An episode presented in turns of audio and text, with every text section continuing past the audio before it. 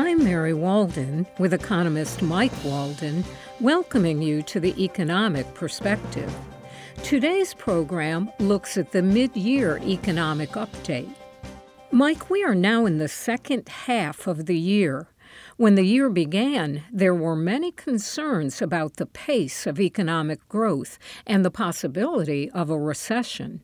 What's the view now?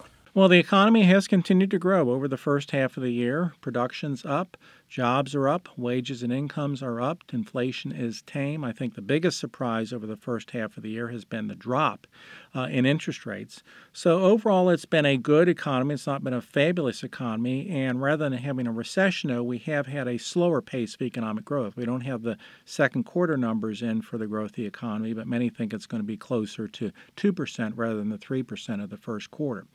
So uh, I see this combination continuing. I don't see any recession uh, on the horizon unless there's some big uh, unexpected event out there that, that none of us see and can predict.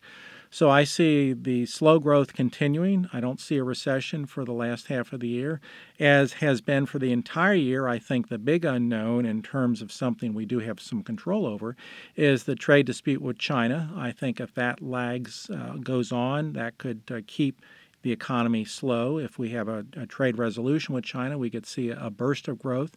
regarding the surprise of lower interest rates, uh, many think that's going to continue. Uh, we expect the Federal Reserve to cut their interest rate the next time they, they meet. So, in my mind, I think the, the, the focus now is shifting to 2020 and what's going to happen to the economy in that year.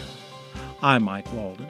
And I'm Mary Walden for the Economic Perspective, an NC State Extension program from the Department of Agricultural and Resource Economics.